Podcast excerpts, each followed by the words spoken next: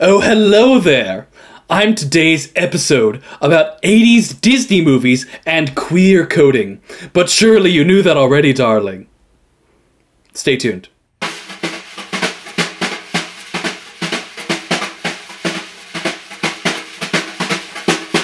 Good day and welcome to Writers Get Animated, a podcast about storytelling, animation, and oh my, lots of good things. I'm Chris Leva, And I'm Mackenzie Worrell.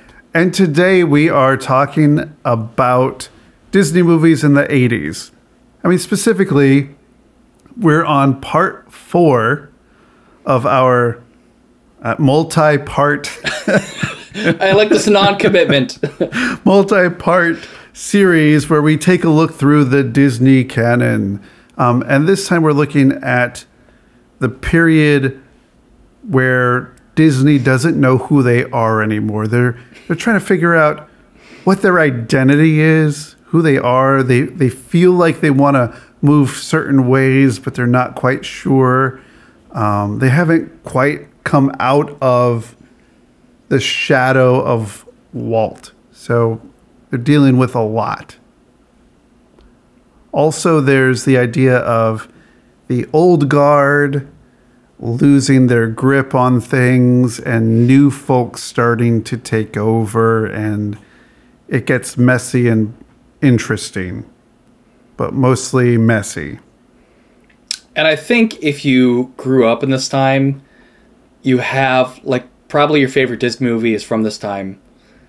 As I think we we both have found and agreed upon. Um, but we also know that like this isn't the highest quality time in Disney's history. You're right. So we'll start by listing the films in this particular era. And I'm sure a lot of listeners will go like, "Oh yeah, that one. How could you say this was a bad time if it had that one?" We're not saying it's a bad time. We're just saying it's a questioning time. It's a it's a time of growth and um, it's like the A time. it's a time of Disney films. So, in this era, so when we last left our heroes, they had lost their leader, and the last film was Jungle Book. This era begins with the Aristocats in 1970, which is also known as 101 Dalmatians with Cats in France. Um, we have Accurate. we have we have Robin Hood, 1973. Um, until Nick Wilde, it was the um, most debonair fox in the Disney canon. I disagree with today's topic. Then we have the Many Adventures of Winnie the Pooh in 1977. Also in 1977, we have The Rescuers. We have The Fox and the Hound, 1981. The Black Cauldron in 1985. The Great Mouse Detective in 1986. And The End of the Era, Oliver and Company in 1988. And I think you could probably argue that like Rescuers Down Under is like this weird extension of this era when Disney eras start to overlap, but Yes, yeah, you. I do make that argument. Usually, it's like they haven't quite caught their footing yet. So, but that's when you think when you think Disney Renaissance, you don't think Rescuers Down Under. no, you don't really. But we'll when we talk about the Disney Renaissance next time. Well, not next episode, but the next episode of this series. Not this Part five. Part five of this series. We will Part five discuss the Disney mark? Renaissance. So, as you can see, there's there's some really recognizable titles. So, really, things like Robin Hood stand out, Rescuers stand out, um, Fox and the Hound stands out, Oliver and Company. Um, we've talked about the Black Cauldron, so you can go back and listen to our episode all about that one. But today Sounds we're like a Pedro Almodovar movie. I love it. All about the Black Cauldron.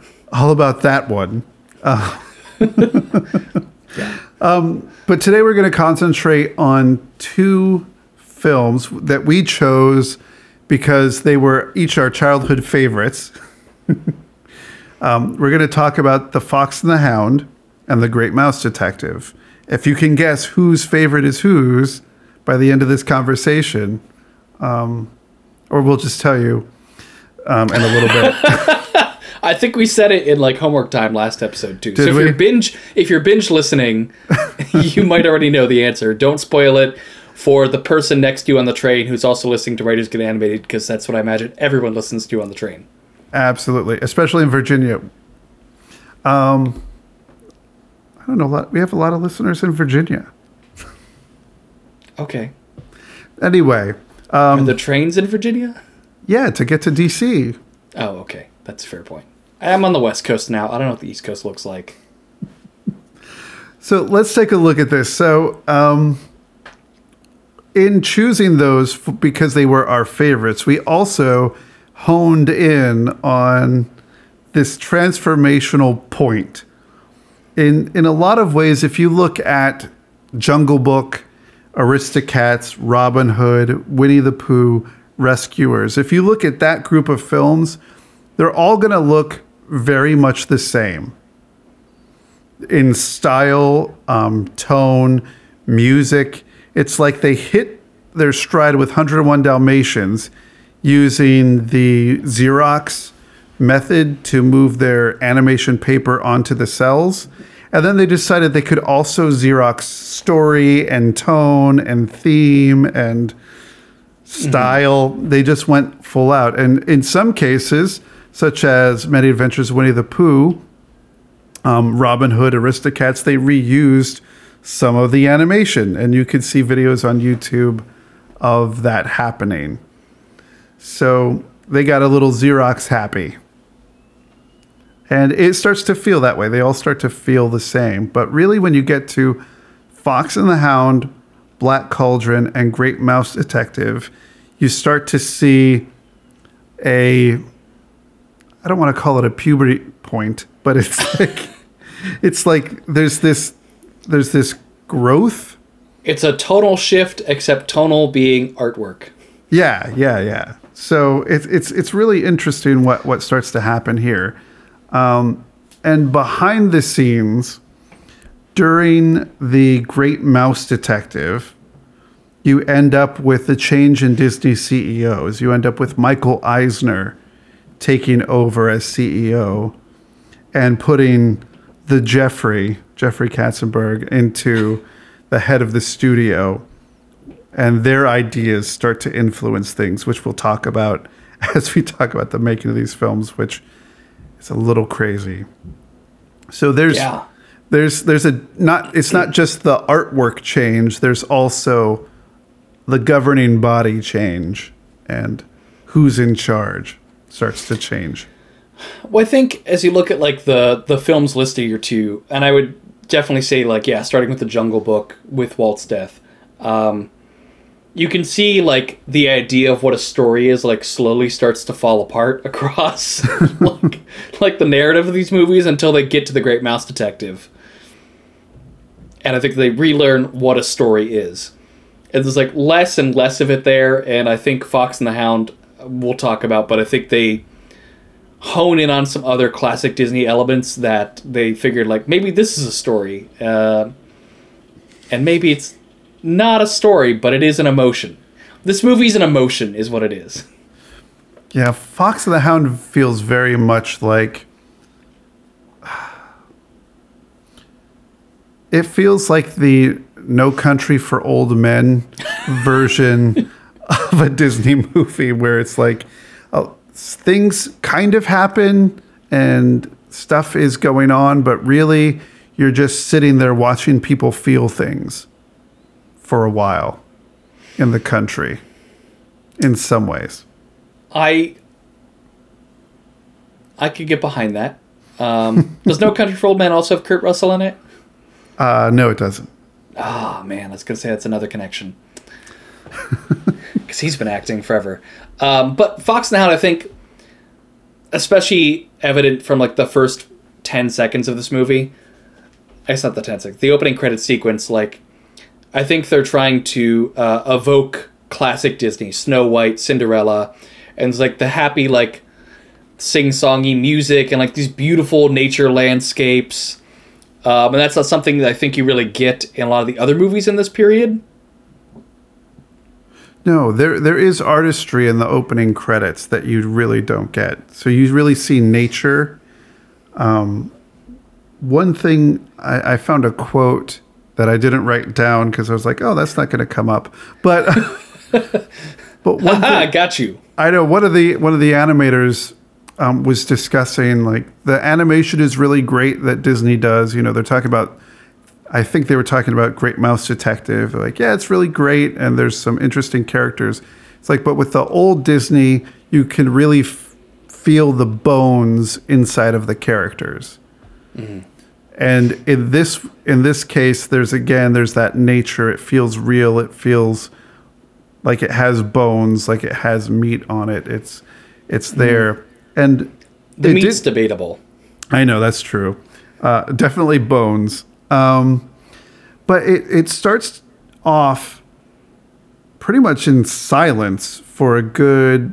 I, I don't know how long that silence is. There's not even music. There's there are nature sounds, and it sounds like emptiness, and the credits are rolling, and you're just like, I, I turned up the volume to like like 50. I'm like, is this? Am I missing something? And then then it suddenly had music randomly towards towards the end and then the story kind of started at that point Well, what I say about this movie is it kind of it picks up where Bambi ends.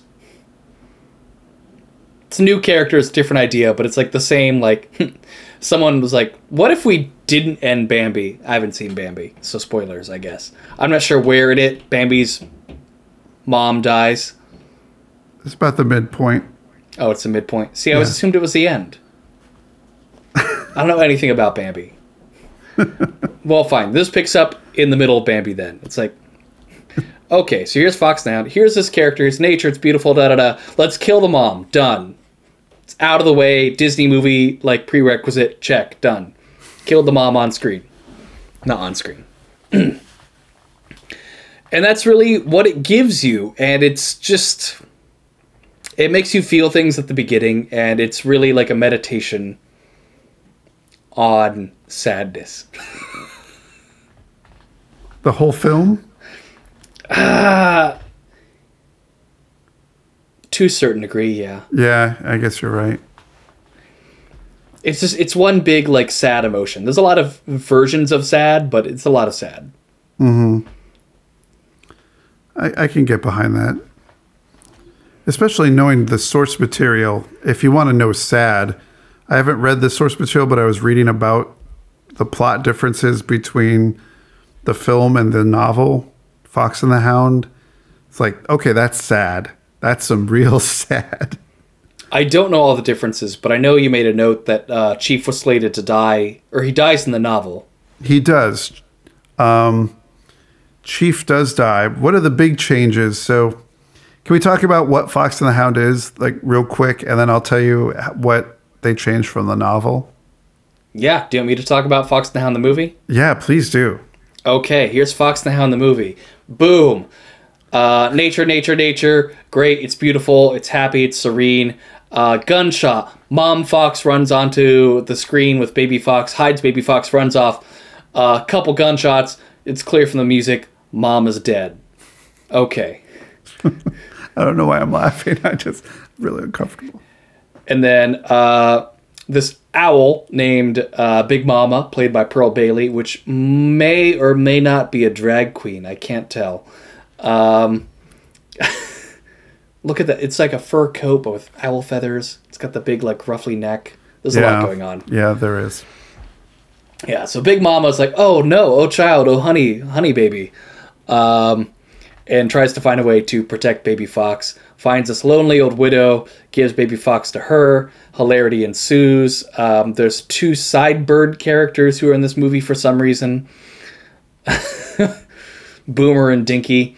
Um, basically, little Baby Fox is growing up with the widow, has a happy life, discovers that next door neighbor Hick adopts a new dog in addition to his old dog, and Baby Dog and Baby Fox become friends for a day? Question mark. Time is weird.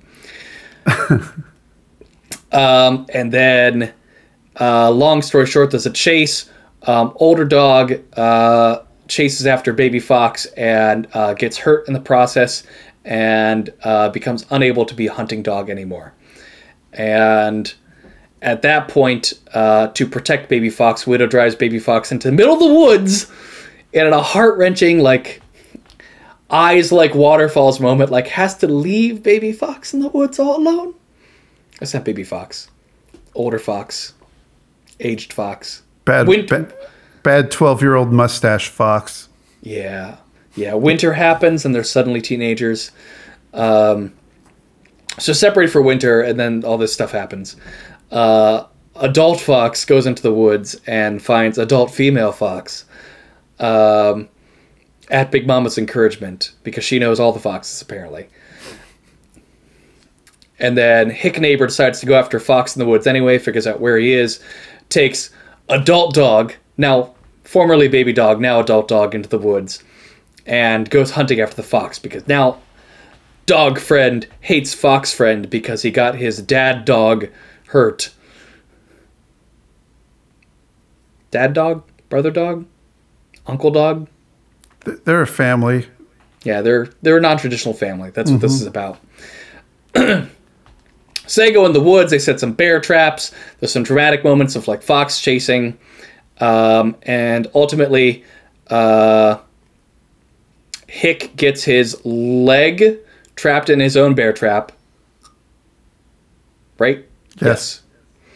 And ironically, there's a bear there. Would have been really nice to have a trap about now. I know, right?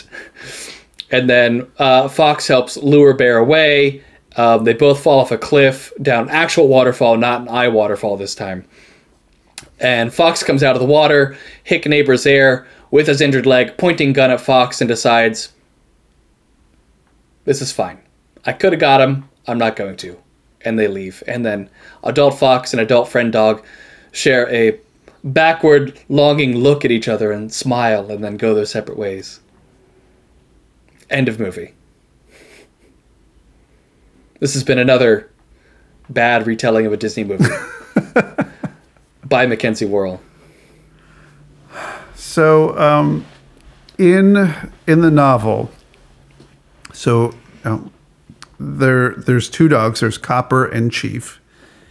In the novel, Copper is the aged old dog, and Chief is this new young whippersnapper who comes in, horning in on Copper's territory.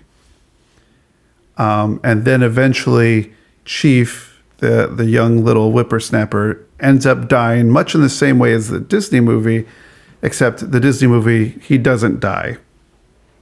And in the Disney movie, they are swapped. Chief is the old learned thing, and Copper is the young whippersnapper. So that way they could have a friendship between the fox and the hound, as opposed to just a revenge story of this old dog and this young fox. Oh, are they not even friends at all in the book?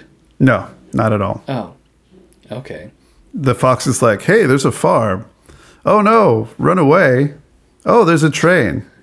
They're, so they're not even mild acquaintances. Oh yeah, for those of you keeping score, in the bad retelling, I did skip the part about the train, but that's where the dog gets hurt. Yes. Continue. And and one of there was a big fight between the makers of the film saying, um, no, he has to die. Chief has to die.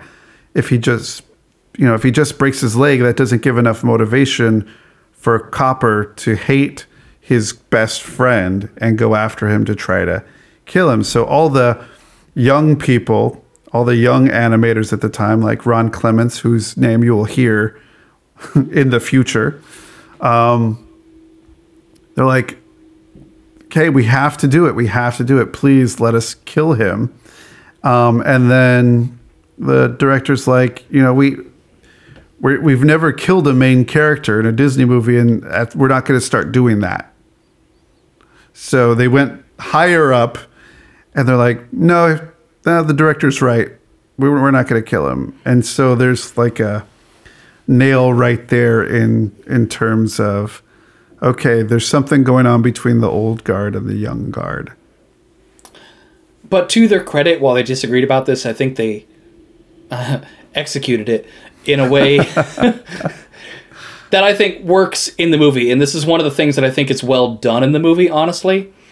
Of it's not the fact that I mean, while Chief didn't die, I think the motivation is still there because he could have and by all rights should be dead. Mm-hmm. And I think they play that well, and the fact that he winds up with like this broken leg as an invalid works well at the end when, of course, the hick neighbor has his injured leg also and is being taken care of by the widow. Mm-hmm.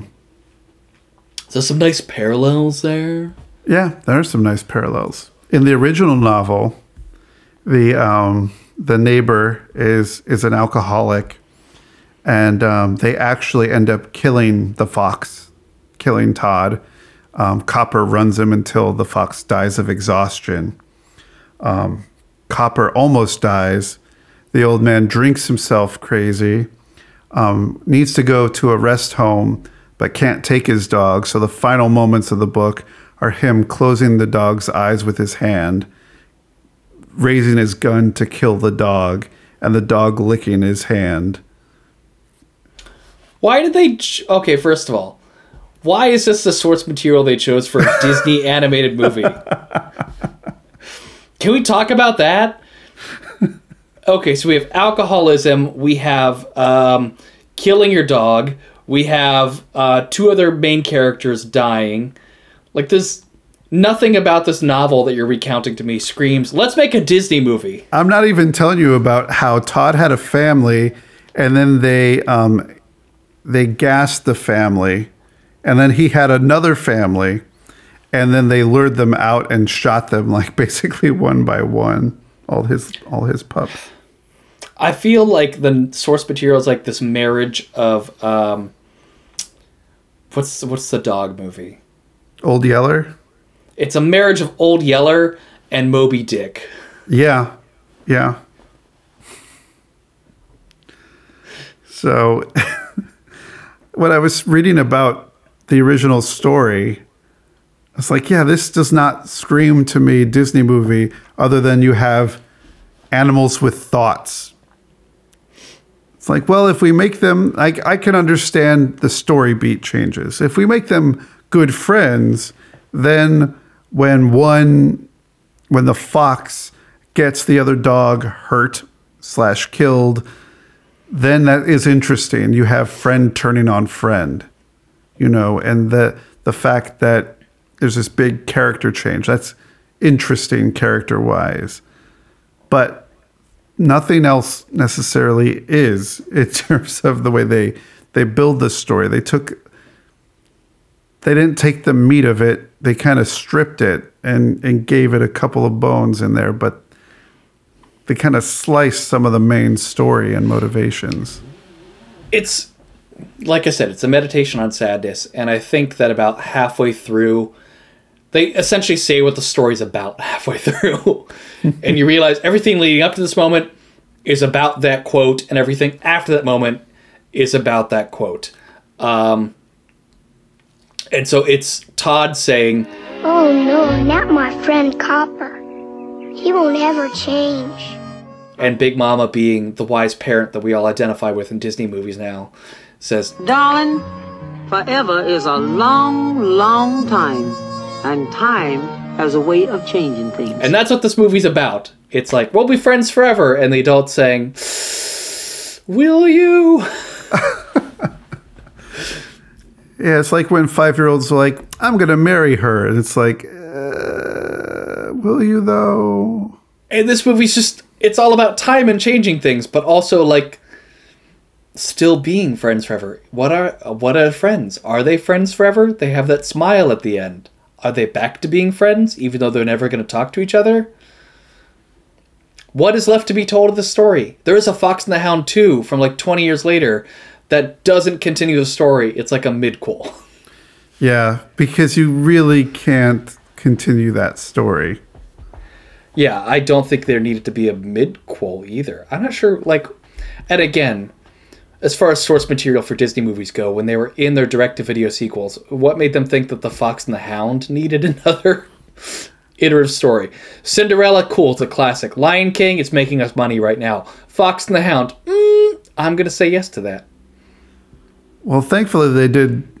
They, they halted production on Dumbo too, so at least they at least they did that. At least they stopped that. Um, but I, I think Fox and the Hound speaks to nostalgia, and people remember one part of Fox and the Hound. They all remember this one part. If you say Fox and the Hound, the first thing that jumps in your head is, "I'm a hound dog." Oh. Yeah, that's that's what you see. These cute kid animals. Like that's all you remember of Fox and the Hound. Nobody remembers when Mickey Rooney shows up and when Kurt Russell shows up. They're like, wait, they grow up? Nobody remembers that part. They just remember this idyllic childhood that these two animals have. But that's the bad part of the movie. Is it though? See, okay, I guess I was a strange kid. Sorry, spoilers. this was my favorite Disney movie growing up. And I, I have a theory that every childhood has like the one Disney movie that you see again and again and again and again. My little sister watched The Little Mermaid every Friday night for like four years. I've suppressed a lot of The Little Mermaid. I haven't seen it since because I've seen it enough times for one lifetime. Um, and it's a fine movie, and I can still like quote songs from it all the time. And The Fox and the Hound was mine. Like, this is what I'm gonna watch because you know what? I like feeling sad as a kid. Let's watch Fox and the Hound again. and this is VHS, so it's not like you could just hit repeat on the the DVD. You have to like sit there and rewind the video and wait to be sad again, thinking about how you're gonna be sad again while you're waiting for it to rewind and start over. Oh. There's so much in that. Like just this image. Oh, you didn't even have a VHS rewinder. You did it in the VCR itself, didn't you? Yeah. Oh. I wasn't fancy. We didn't have a VHS. This is also at my grandma's house, like up in rural Oh, Ohio. So oh, yeah. yeah, she didn't have like any movies either, but she had the Fox and the Hound. I don't know why. This is the first time I saw it was at her place, and it would have been. So she got it. I'm sh- well, not before I was bored, but like before I liked it because I saw it for the first time there. She didn't get it for me. I was already there. Ah, She must have used it in kindergarten or something. I don't know. She was a kindergarten teacher. I would not show that to a kindergartner. Having shown it to a kindergartner. so, having shown it to um, my son Jack, who's five, he's almost a kindergartner. He um, he loved a lot of it. There's a huge chase scene, which takes about four minutes of screen time, where Which is a lot of movie. It's a lot of this movie. it is. So it's a huge chunk of where we start to see that um, Todd gets in trouble by accident, and the hunter first sees the fox being trouble. Like, oh no, there's a fox. He's trying to get the chickens. He's not trying to get the chickens. He just accidentally scared them. And because chickens are like, ah, fox. And he's like, it's okay. I'm I'm from the farm across the way with the widow and you know widow Tweed is that her name? I don't know. Something folksy like that. And they have um and it's and he was jumping up and down for 4 minutes excited about this cracking up by this whole sequence. I mean, and it's To be clear, your son Jack, not the fox. The, yes, my son Jack, and Jack loved that. Um, and then it got really sad, and he he got he he said um, he's like he walked away from it at one point. It's like I'm done. I can't watch this anymore. It's not a good Jack movie, knowing that he doesn't like sad things like that. Yeah, he. this is funny though. Though, um, um, my son Jack is obsessed with trains. Oh. So he got really excited at the train? yeah. No. the train started coming. He's like, hey, it's a train. And um, he, he saw it. he saw the train hit the dog and he's like, the fox is safe. The train saved him. Completely. He was cheering. This dog is falling to his supposed death, being struck by a train. And he's like, the train saved the fox. and I had to pause it because I couldn't stop laughing. like you completely missed that. I lead to my wife. And i'm like, I don't think he, I don't think he got that. So we This part of the movie does not work for Jack. It is not a Jack. We paused it and had to explain. Like, no, the train hit the dog. The dog is hurt. It's like, but the train saved the fox. Like, okay, moving on. Let's just keep going. Well, I, okay, so let's let's break this down a little bit and kind of summarize Fox and the Hound. So, for you, not having seen this very recently, even though you're a Disney movie aficionado, and seeing it f- with Jack for the first time, what works about Fox and the Hound?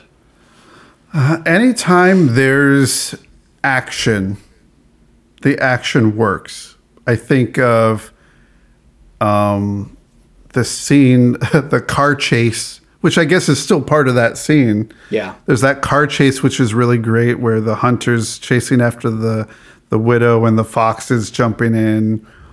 There's the sequence. It's not really action, but it's something actually happening, where she's taking the fox out to the nature preserve. So, I mean, that's I hate the dialogue, but the um, it's really pure. If I wish it weren't in rhyme. If it, yeah. like, well, we didn't have time to write a song, but can you just say these lyrics?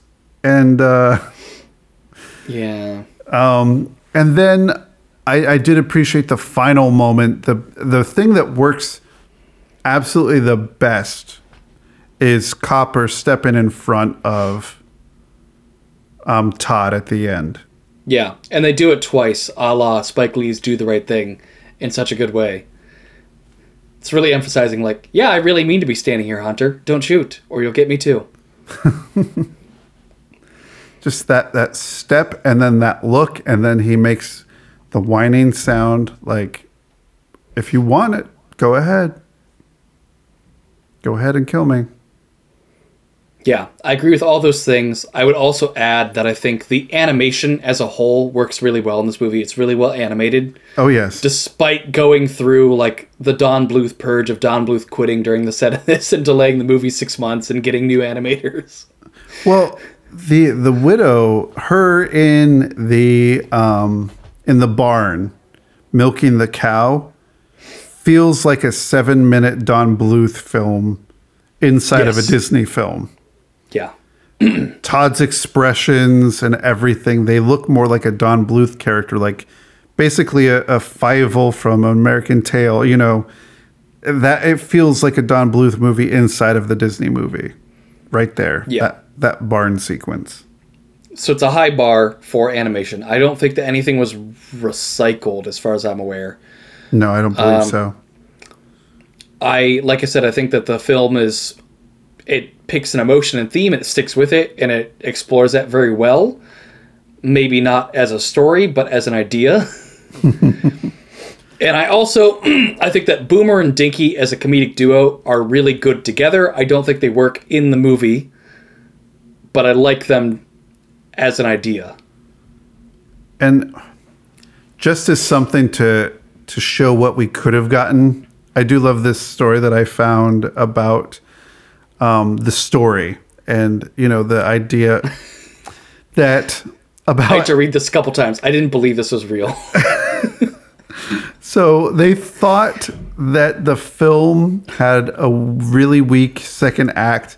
So they decided that they should probably add a musical number with two cranes one voiced by phil harris who played baloo in jungle book and who um, played o'malley in the aristocats and who played little john in robin hood. So you know disney royalty they got him and charo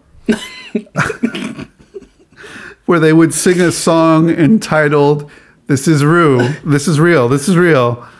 Um, they would sing a song t- called "Scooby Dooby Dooby Doo." Let your body turn goo.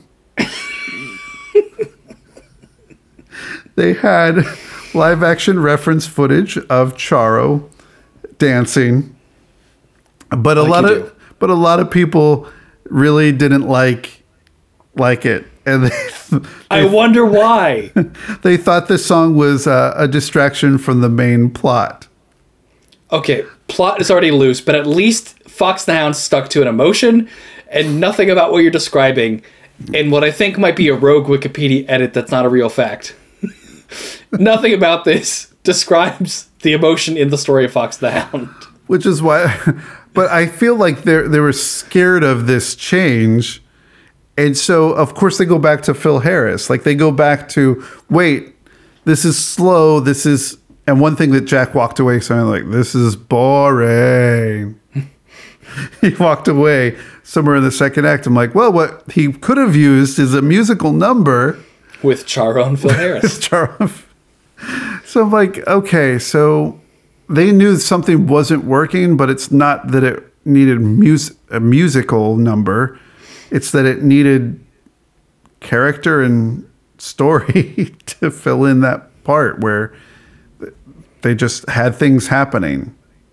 and you know, nothing says this isn't a gay movie like adding Charo and a sweaty pink leotard to it. We'll talk about that later. We will thoughts, many many thoughts. So tell me what you think doesn't work about Fox and the Hound before we move on. I don't know. I, I feel like anytime the animals speak, just, just in general. I mean, Mickey Rooney doesn't work for me. Kurt Russell kind of does because he sets up this, he has this charming thing going on, but I'm just throws thrown by Mickey Rooney. It makes me not like Todd when he gets mm. older to have Mickey Rooney just because it's a very specific voice. He does a good job, but it, I feel like it's wrong for that character.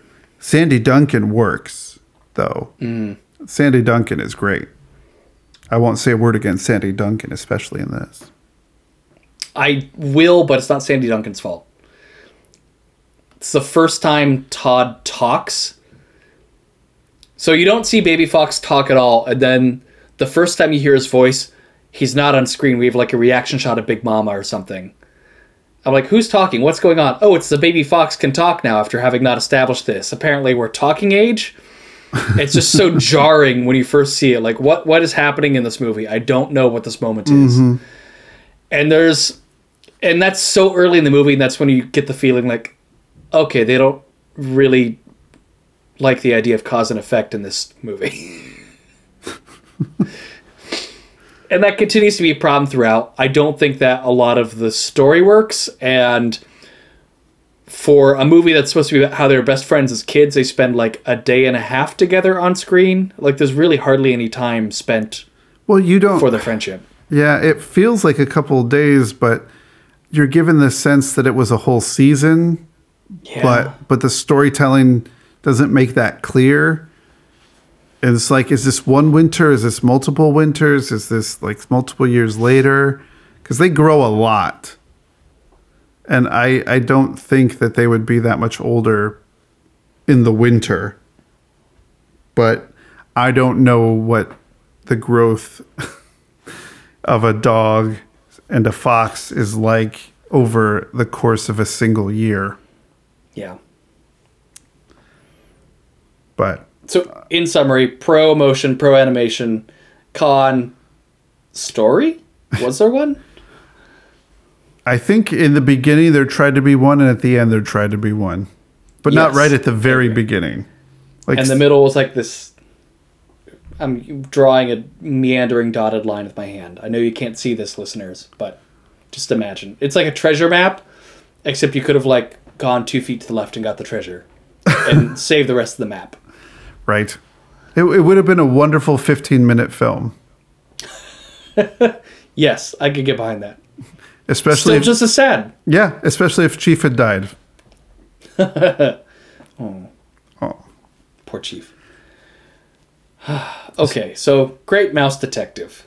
Yes. So before Great Mouse Detective, though, remember we have people rebelling against stuff like Fox and the Hound, and you end up with the Black Cauldron, which is a great departure. So you can either stop. That's a good backhanded compliment. Like it's a great departure. So you can listen to our episode about that. Um, but just to say that it's it was the the pendulum swinging really fast in another way.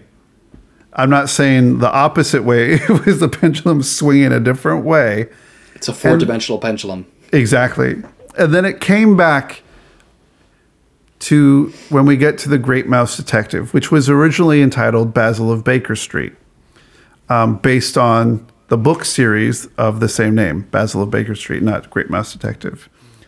Um, but during the making of it, like as we said, there was this CEO change, and they immediately started to influence things.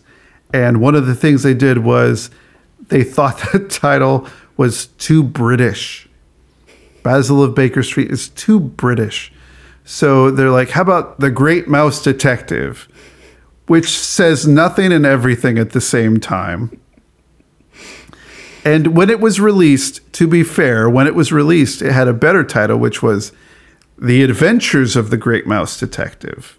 Oh, and Which- a Disney name change. which when I was a kid thought that I'd be seeing a new Great Mouse Detective movie every year because it was Oh. it was plural.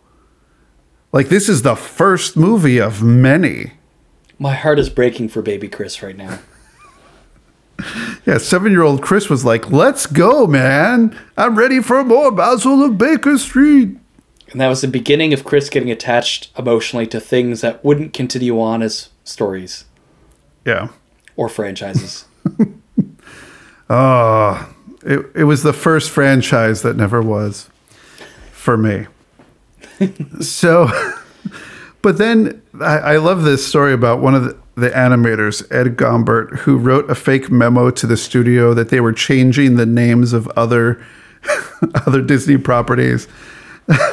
so, like, we're renaming these films Seven Little Men Help a Girl, The Wonderful Elephant Who Could Really Fly, The Little Deer Who Grew Up, The Girl with the See Through Shoes, which I love, Two Dogs Fall in Love, It's my personal favorite. you get exactly what you're promised. Puppies Taken Away, and A Boy, a Bear, and a big, big Black Cat. so it's just like, let's do these generic titles. Not that Basil of Baker Street says all that much, but, you know, Great Mouse Detective, even if it was Basil the Great Mouse Detective, maybe that'd be a little bit better, but Some specificity. yeah, it's just something. Who is the Great Mouse Detective? I agree. I think the the title Great Mouse Detective falls more in like, and I'm not bad mouthing everything he's done, but it falls in the uh, the Don Bluth line of titling. I think a lot of like the land before time. What what does that mean? The people in the movie. That's what it's titled. the people in the movie that things happen to. Let's just call every movie eponymous from now on. That one. That one where that happened. Just call them all um, Friends episode titles. I think we should. The one where the fox and the hound are, I don't know what. The one with Divine as a sea octopus. Oh, that's part five. That's part five. Um, so, the Great Mouse Detective is essentially, I, I think of it as like the Guy Ritchie Sherlock Holmes, long before Robert Downey Jr. and Jude Law, or as my wife called it, is that the one with Jude Law and Tony Stark? Um, so it's just this retelling of Sher- the story of Sherlock Holmes with mice. However, um, it's Sherlock Holmes does exist in that universe as a character.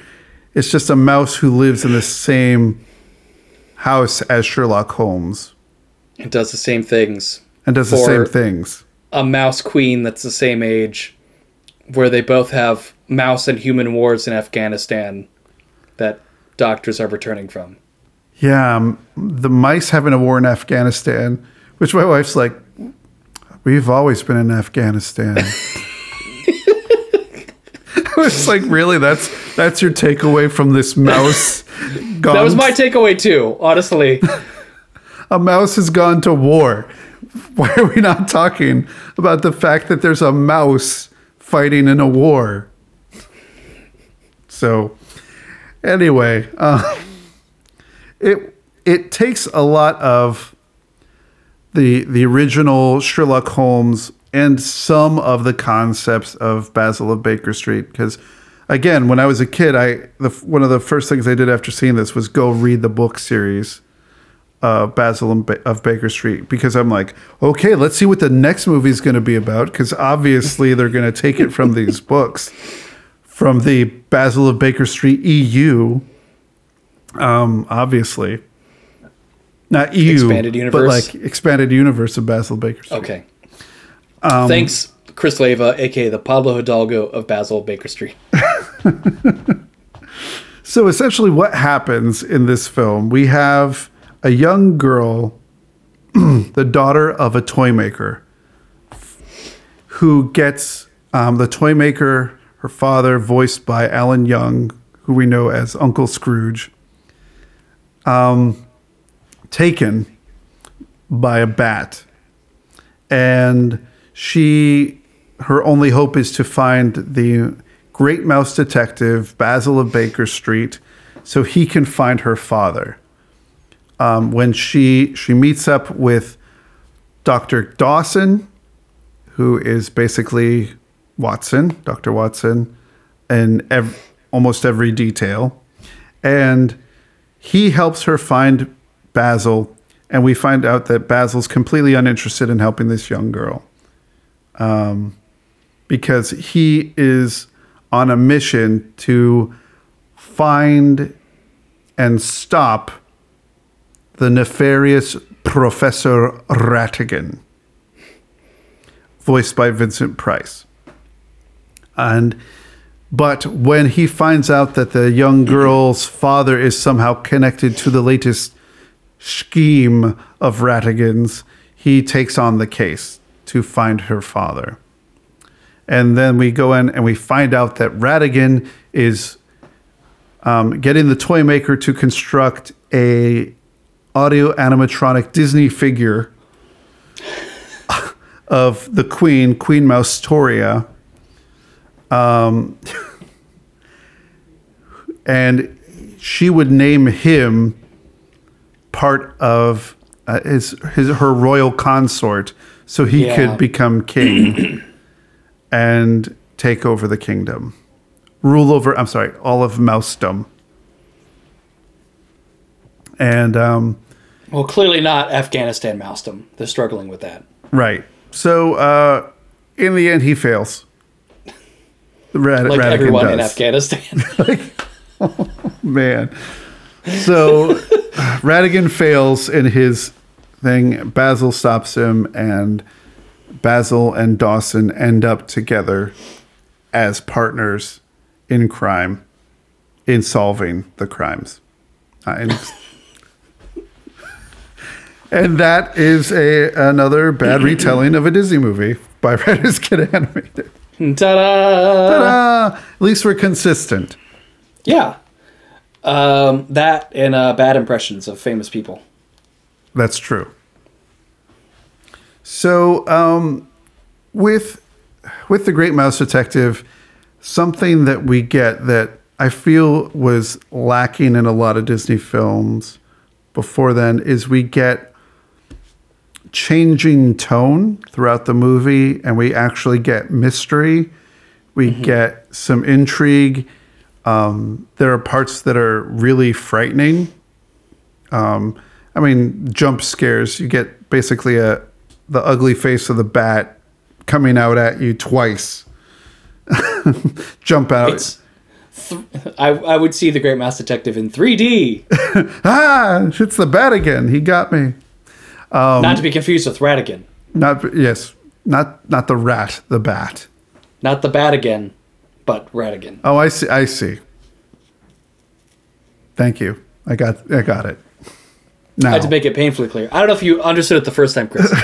bat again, when said quickly, sounds like Batigan. which sounds like Ratigan. There we go. Now Right, I'm. I'm positive you understand. Okay, so it- throughout this, we do get an interesting character with Basil. Um, we get somebody who is unlikable, but charming in a weird way. Probably because he's British. I think if you have somebody who's unlikable but they're British, you still kind of like them. They're British. They're British, right? That's the entire appeal of British TV, I think. And I, this we we have a lot of listeners in the UK, so I'm I'm saying this with all my, you know, my, my love of uh, all things British, um, but he's a he's really unlikable character, and because he's he's very he has a tunnel vision about what he's trying to solve. He doesn't care a whit for this young girl. He's like basically wants her to leave and get out. Um, and he can't really relate to her. And it's much like I'm, uh, right now i'm reading a study in scarlet um, the first sherlock holmes story for something on my own which i can't talk about yet but um, it's it's interesting because he's total Sherlock Holmes is totally unlikable in that. He doesn't understand human emotion at all, and so Basil's just very much in line with Sherlock Holmes in that sense. So he as a character works, and you do have Olivia, the daughter, and you have Dawson as the windows to the reactions to um, Basil. So they're uh, both amazed at his intellect and both just very disgusted by his attitude and behavior. Which is just a, this really interesting dynamic. They can't help but be amazed, but they're just like, come on, get her name right. Get her name Yeah. right. What's wrong with you? But they're kind of like endeared toward it by the end, like, oh no, it's not Flabbergast, it's Flaversham. Whatever. oh, Basil, you be you. and and he does change. There is Yes. there is a nice change to his character, which you don't get really in in a Disney movie um, until this point. I feel like looking back at all the Disney movies, it's somebody triumphing but not transforming. You know, or if they do transform or change, It's physically, not emotionally. Exactly. Thank you. If we're knowing exactly where I was going. Like Mowgli doesn't change, he just leaves the jungle, you know. Um, the rescuers don't change, they just save somebody. Like it's not it's their triumphs, it's not a transforming. But mm-hmm. Basil starts to see that, you know, he may not be the smartest person his his tunnel vision does get in the way. He does get bested by Ratigan. He does fall into a trap when he thinks he's outsmarted everybody else. And they show you his potential to change early on because I think like the first scene, he feels bad about yelling at the girl. Like she makes him feel bad. You're like, oh, you can't be the villain because you have emotions. Yes. Because he does start playing his violin and he says, um, Surely your mother knows where he is. She's like, I don't have a mother. He's immediately like, Oh, he, he does try to. He's like, well, I, I just don't have time. But I do love leading up to that as he's saying no to her. He goes over to play his violin, which, when you think about the size of the mouse, might be the world's smallest violin.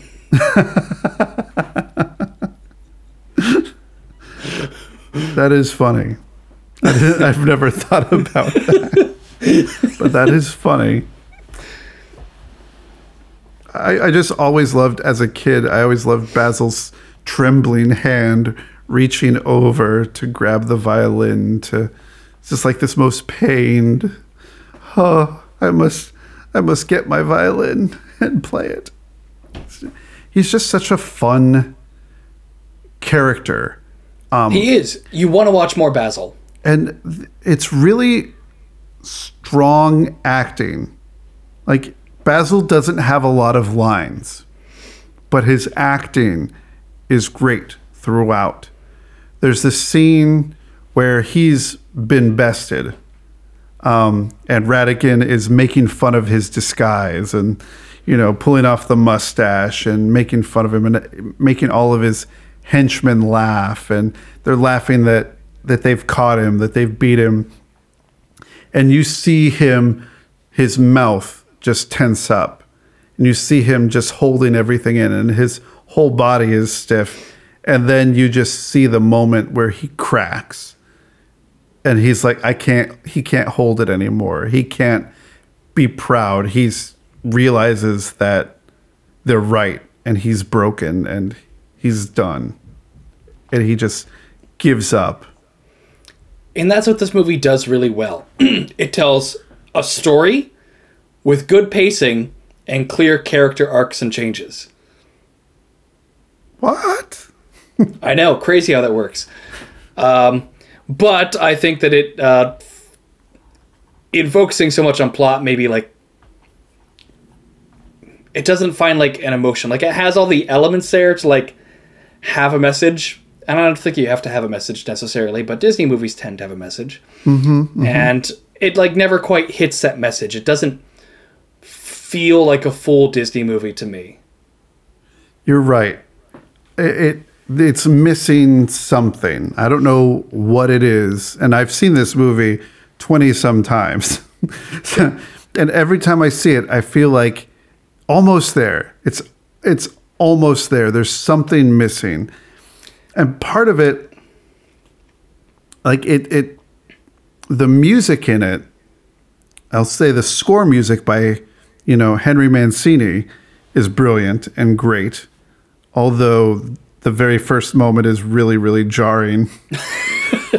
Thank you. I know you made it. I'm a, glad you had to say it. I know you made a note of it, um, and but I've always felt that because What? it, it starts off with this mystery. He's it's this really violent, rough sounding, like the the father's being kidnapped by the bat, and then Olivia goes out and it's silent, and you just see this wreckage, and she goes out into the foggy streets of London, and it's dark and it's foggy, and she's Daddy! Where are you? You just get like the weak daddy, Daddy! Where, Where are are you? and then happy upbeat music. Ba, ba, ba. oh. I, I just It was still like watching it, like what is happening? Like there's no emotional intelligence as to like what the audience should be feeling at this point in the movie. da, da, da, da, da, da, da, da, da, da, da. It's like the greatest theme, it's a great theme. but it's totally out of place. This little girl just became an orphan, and her her dad was kidnapped, and she's left alone in the foggy streets of London. What kind of music should we play? Um, I got it. Let's put more Charo with a sweaty pink leotard in this.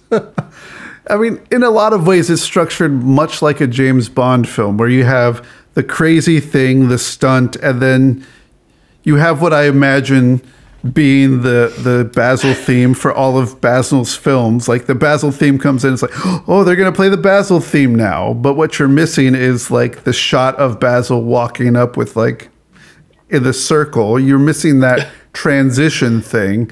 It just goes to another shot of foggy London with the title. There's the chase scene in the toy store where they've tracked the bat to the toy store and they're going after him and he's taken Olivia and they're going after him trying to get him. I think that that works because it's ridiculous cuz cuz Yeah. there's a mouse on a wooden horse on a spring chasing after a bat. up a pile of blocks, and it's this really riveting music going. Um, you also have the um, Ratigan works in some ways, which I think we could discuss. um, Ratigan, as performed by Vincent Price, I do like that there's violence. Um, that the most violent character is a cat who is really fluffy, who eats mice. That the villain just kills willy nilly, which is wonderful. Um, so there's actual physical peril that these characters are in. Um, and the the other thing that works would be the the chase scene and all the way through the finale.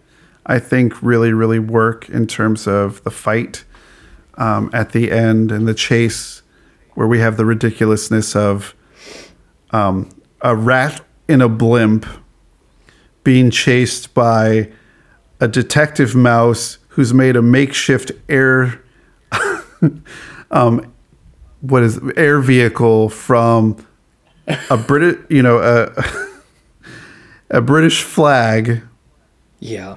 and um, helium balloons and a matchbox chasing after a rat in a blimp. It's It's like the animators said, like, "Oh, you thought the title was too British? Okay, challenge accepted." so the, it was just here's the Union Jack and it's holding together this and we're gonna go and it and the thing that that I just find so satisfying is they're chasing after him and the whole time it's moving erratically because all that they're doing to steer is letting air out of one of the balloons.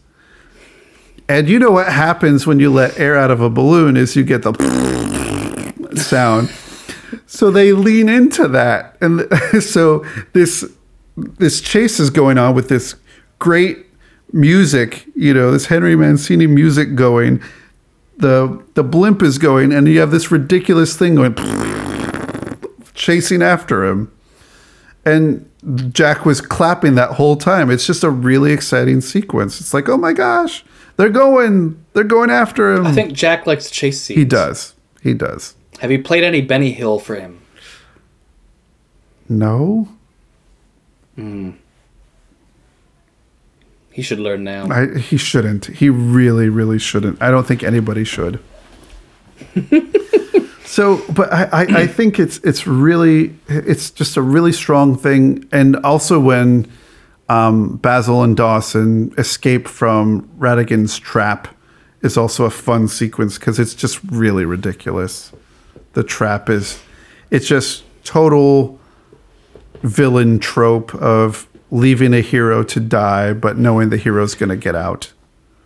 Yes, but they have like a plot motivated reason for the villain to leave that they've established before. It's not like, well, now I have to meet a deadline. It's like, well, I'm going to this thing which I've told you about, and you were 15 minutes late in showing up here, which I've already like rubbed in your face, Basil. So I gotta go. I can't watch you die, but I'm leaving a camera to take a picture. Like I thought the whole setup was well done, except my only complaint is that he says, "Let me explain to you how this trap works," and then starts to and then doesn't actually explain anything. it's like, well, the record's gonna play, and then the ball's gonna fall, and then all the death traps go off at once. Like, but that doesn't explain how they go off. Like nothing. it doesn't make sense. Like the trap doesn't at all make sense. I just enjoy that he couldn't figure out the best way to kill his nemesis, so so I chose them all. Bang! Uh. it's a well done sequence. Splat. So, knowing you love this movie, besides the daddy smash cut at the beginning, what doesn't work? Okay, so there's a scene where Basil and Dawson go to a seedy pub because they're tracking Ratigan. And there there's some cool vaudevillian shows that, that happen. Um, there's there two there's a frog and a lizard on a unicycle and they get booed off. Um, and this young debutante shows up and starts to sing a song. Um, life down here has been hard for you. Um, life has made you strong.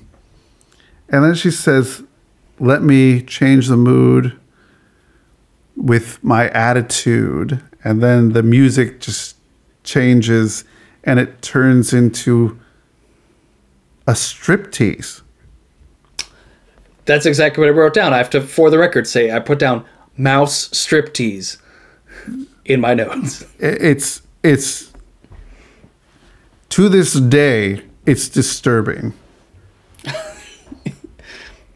I Like everything about it. it's it's just like I can't believe what's going on. One, it's interesting that they have them in a pub that Basil and I think it, it was two years ago that I finally understood that Basil was saying two pints for me and me shipmate. Like I never understood what he was saying. Like, what's a point?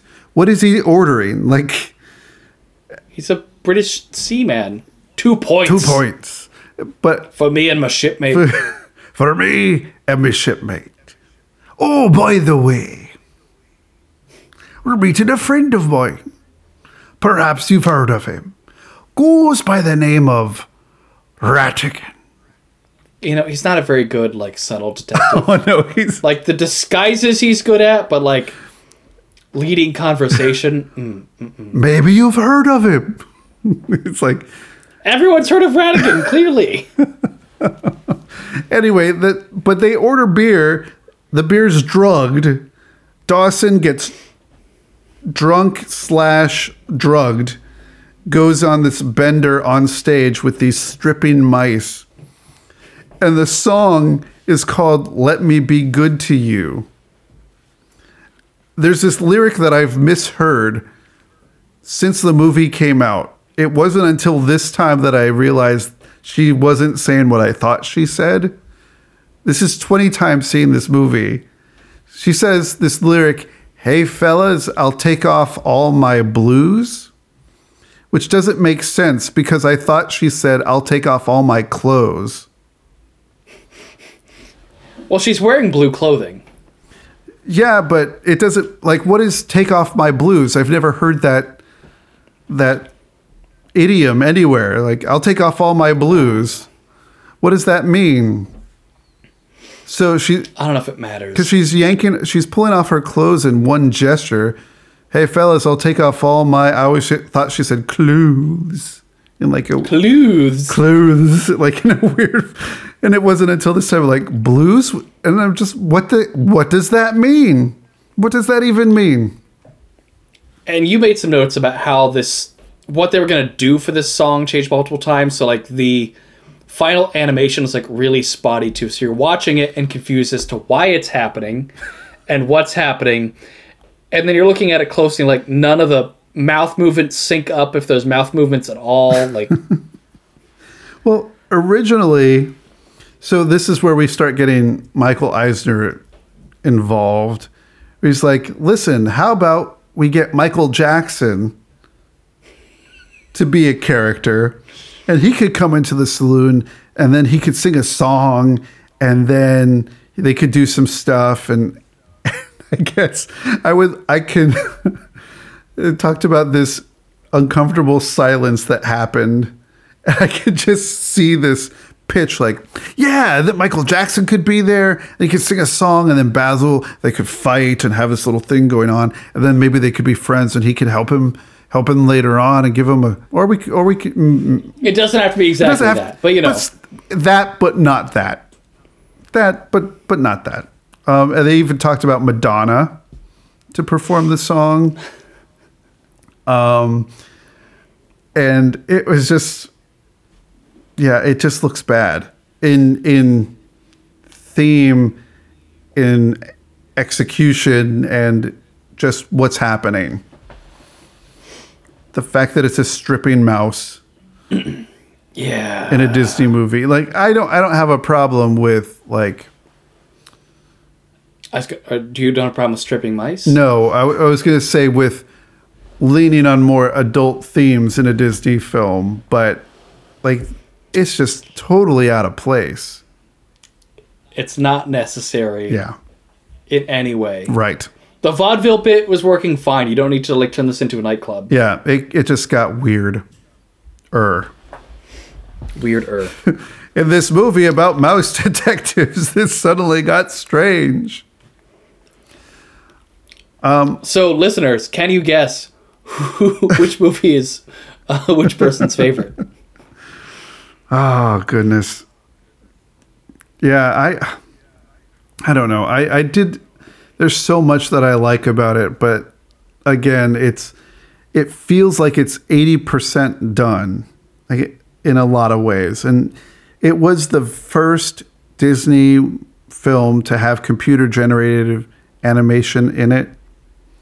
Um, where we got the the inside of Big Ben Oh yeah. and um, which they did because they, they actually got a tour of the inside of Big Ben for an hour because it was going to chime and they had to get in there between chimes. So they took as much photography as they could and then took it back and then built wireframes and then traced the wireframes.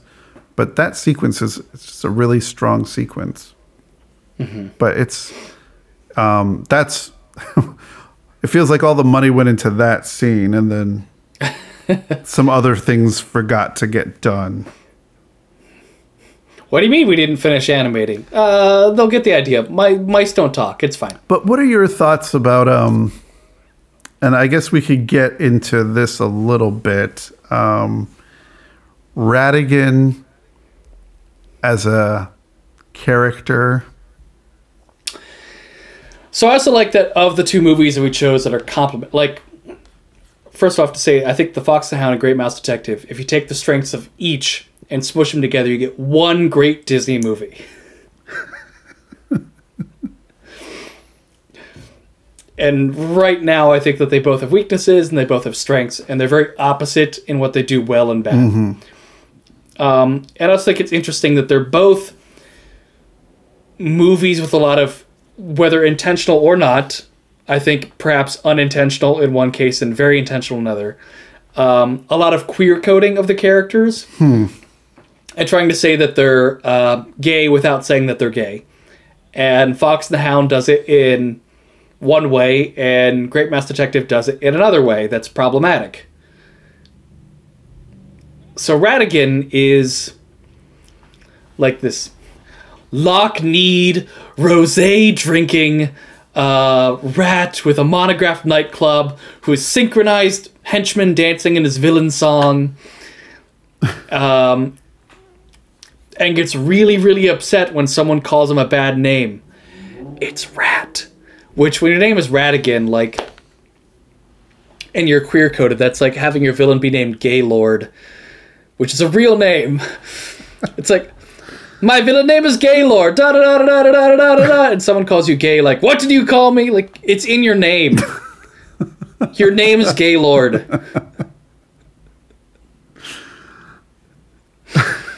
So you can't be that upset. But so he's really upset about being called a bad name because he's not like the other mice because he really wants to be a mouse. To the point that he fakes being the consort of Queen Moustoria. So he's like this problematic, like Jafar before Jafar, like, I'm gay, I'm the bad guy, I'm the only one of my kind. I don't like being gay, so I'm gonna take it out on everyone else. Doesn't that that sounds like a movie in itself? Jafar before Jafar. The prequel to Aladdin. Yeah, I think even as a kid, uh, the the thing that it feels like he's in a different movie than everybody else. like, I don't know what movie he's in. but it's definitely not the Great Mouse Detective. La aux Mice. I do, I do appreciate the scene between the two of them where they finally meet together. But everything that Ratigan does on his own is just out of place. It just doesn't feel right. yeah, like the queer coding could have been made less problematic, and you couldn't have made this version of the Great Mouse Detective in the '80s. But maybe he's like a jilted um, pining, unrequited lover of Basil, and he just wants to be with Basil, but he can't. So instead, he tries to infuriate Basil to the point that Basil has to find him and is obsessed with him. But he ultimately realizes before his untimely death that having someone, making someone be obsessed with you, and having someone be in love with you are not the same thing. I'd still watch that movie. Exactly. It's a less problematic version of this movie. It's not a bad movie. It's just this part of it is Right. interesting. and it is entertaining to watch. Like it's not like, oh, I'm so offended. It's like, why is this happening? I think it's- okay, Disney. It, it helps. It helps, with quotation marks, that it's Vincent Price because his performance is so good.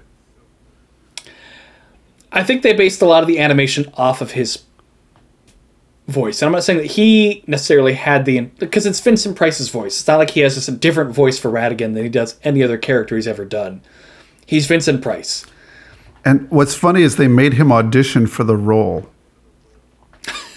And he's like, if it had been anyone other than Disney, I probably would have like walked away. You want, you know, I'm Vincent Price, right? Like you know what you're gonna get. It's gonna be this, and there's gonna be some emphasis on things, and some like delightfully villainous Britishisms. Do you want part of the price or not Is the price right? for this production? Then you can pay the price. oh my goodness. Okay, we're done with that. Okay. On the flip side, Yes. you have I was like trying to do research to find out like who in charge of the story of Fox and the Hound was gay. Um, I can't find any evidence saying that anyone was, but I don't see how you can make this movie and not have somewhere somehow in production driving this queer narrative that is um, somehow made it past early 80s Disney. Because, okay, you have these two kids from different backgrounds who can't be together because they're not supposed to be together. And then they're separated, and one is a disappointed militaristic father figure. Um, and they can't play around at Copper's place because his family's there. And ultimately, they have like this reunion tryst in the dead of night that goes wrong, and they're chased off, and then they grow up. And they have like a smile at the end that's very like end of moonlight. Like we we valued what we had but one of us isn't actually gay one of us is and we can't really be together as adults either.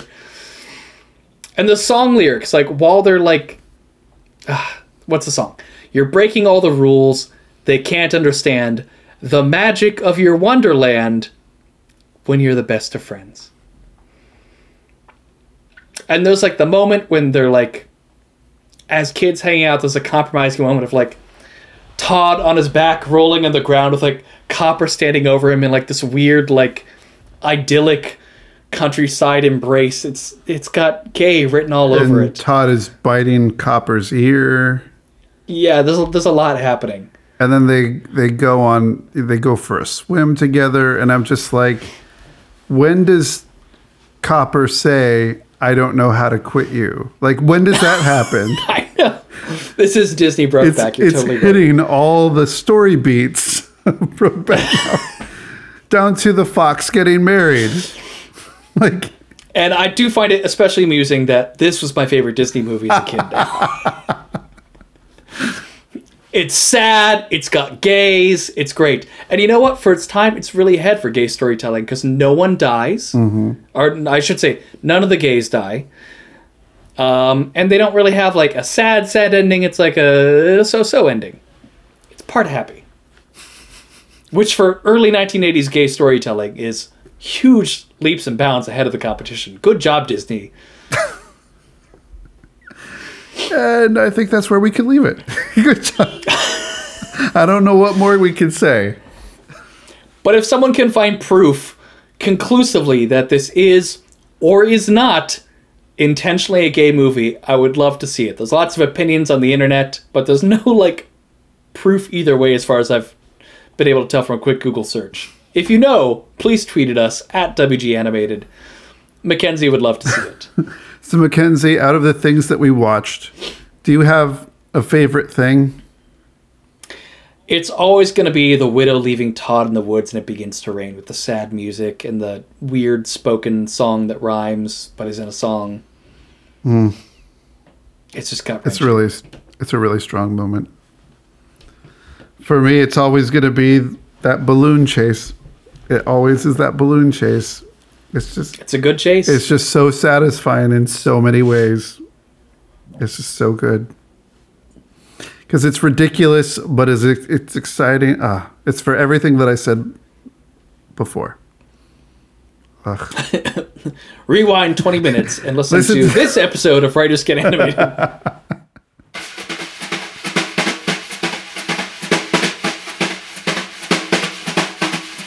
for your homework, go on Netflix and watch Captain Underpants, the first epic movie. That's the title of it. I'm not calling it an epic movie. That's the title. It's on Netflix. It's on Netflix in the US. So is The Boss Baby now, but we've already talked about that. So you can watch that and also be surprised, just like us, if you listen to our Boss Baby episode.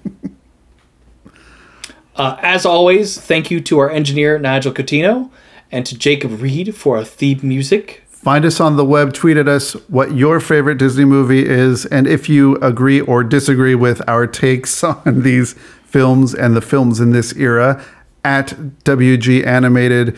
Find our show notes where we'll link to lots of different things and articles that we've found, writersgetanimated.tumblr.com, and like us on the Facebooks.